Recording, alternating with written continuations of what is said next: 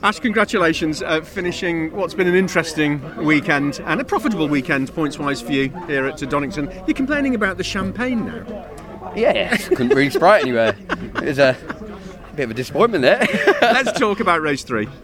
Yeah, it was better. Um, we've just been chasing chasing balance, if I'm honest. Um, while that pace is there, you can't can't ever fault that. It, it showed that yesterday. So r- race pace, it kind of caught us.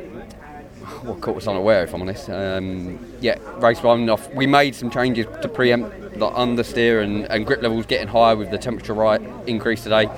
But yeah, that that didn't. That was nowhere near enough. And then race two, we thought, okay, well, let's go throw the kitchen sink out and go the full hog. And again, it's another culture shock. So I, I don't know if we just maybe missed something, overlooked something, but we've not probably done as many race runs as we'd hope through testing. So that may be another thing.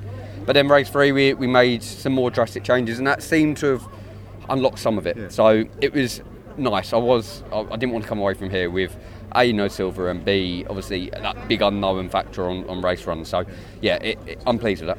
Um, a lot to take away from Donington, a lot of chat with the engineer and the team to work out how, how much have you got to do to get yourself onto the top of that podium at Brands?